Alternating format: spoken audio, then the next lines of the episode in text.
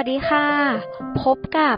หยุดคิดพอดแคสต์พอดแคสต์ที่จะชวนให้คุณหยุด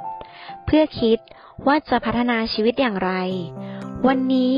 หยุดคิดพอดแคสต์มีเรื่องราวคุณค่าจากรอยร้าวมาฝากทุกท่านกันค่ะ คุณผู้ฟังเชื่อไหมคะว่า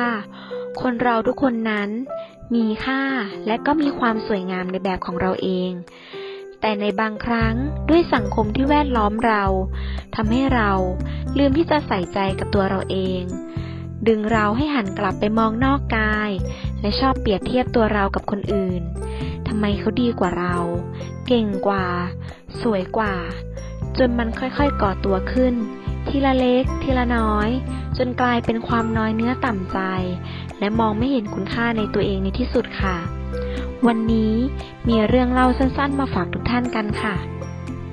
ชายผู้หนึ่ง ในช่วงสองปีที่ผ่านมา ผู้คนมักจะเห็นจนชินตาว่า บนบ่าของเขา มีหม้อดินใบใหญ่วางอยู่ข้างละใบ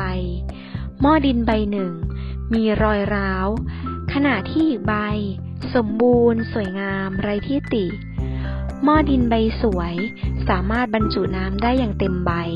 จากลำธารจนมาถึงบ้านของเจ้านาย ในขณะที่อีกใบนั้น เมื่อมาถึงปลายทาง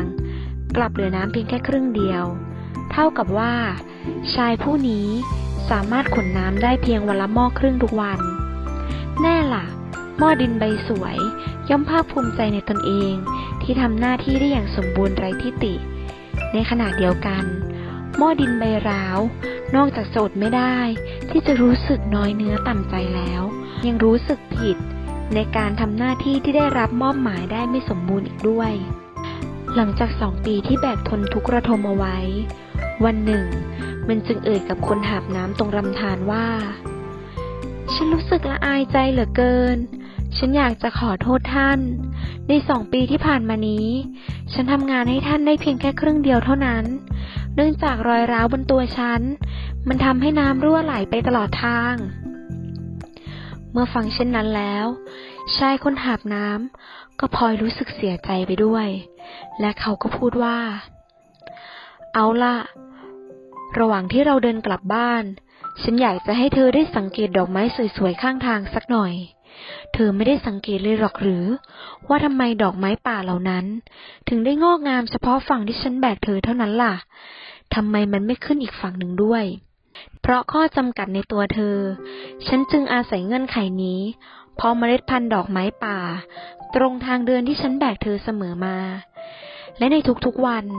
ขณะที่เราเดินกลับบ้าน เธอเองก็ช่วยรดน้ำให้มัน ในสองปีที่ผ่านมา ฉันเลยได้เด็ดดอกไม้สวยๆนี้ไปปักใจกันให้เจ้านายของเรา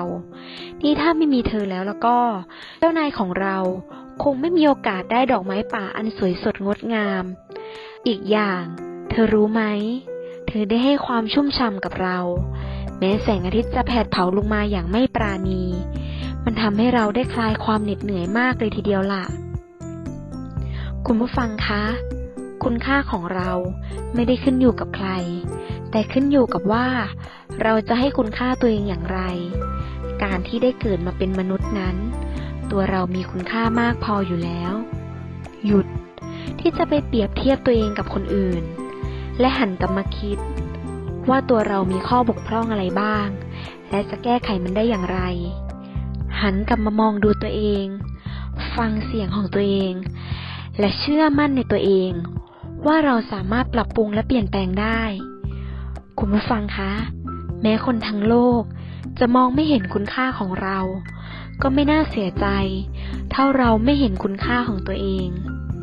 เป็นยังไงบ้างคะกับเอพิโซดนี้ที่เพิ่งจบไป เป็นกำลังใจให้น้องหยุดคิดได้ใหม่ในเอพิโซดหน้าสำหรับวันนี้